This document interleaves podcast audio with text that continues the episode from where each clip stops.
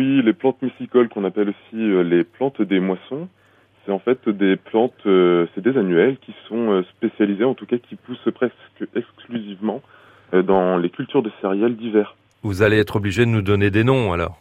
Ah bah le plus connu évidemment c'est le, enfin c'est différentes espèces de coquelicots hein, parce qu'il existe plusieurs espèces de, de coquelicots, mais aussi euh, le bleuet euh, qu'on voit un peu moins maintenant.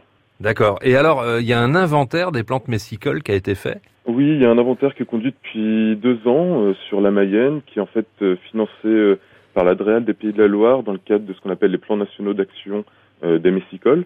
On est accompagné aussi par le Conservatoire botanique national de Brest sur cette thématique-là. Et donc on va, euh, enfin moi je vais sur les, bordures de champs ou dans les chemins, à côté des champs qui sont en culture, pour observer les différentes plantes messicoles.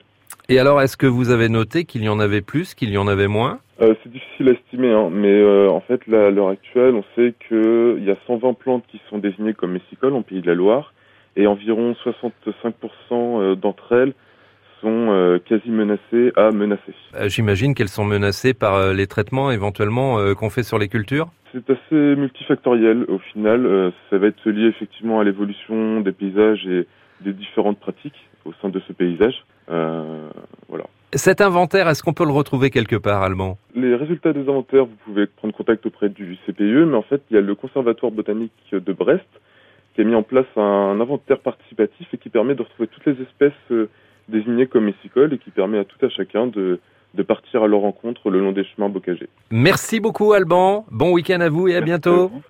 Au revoir.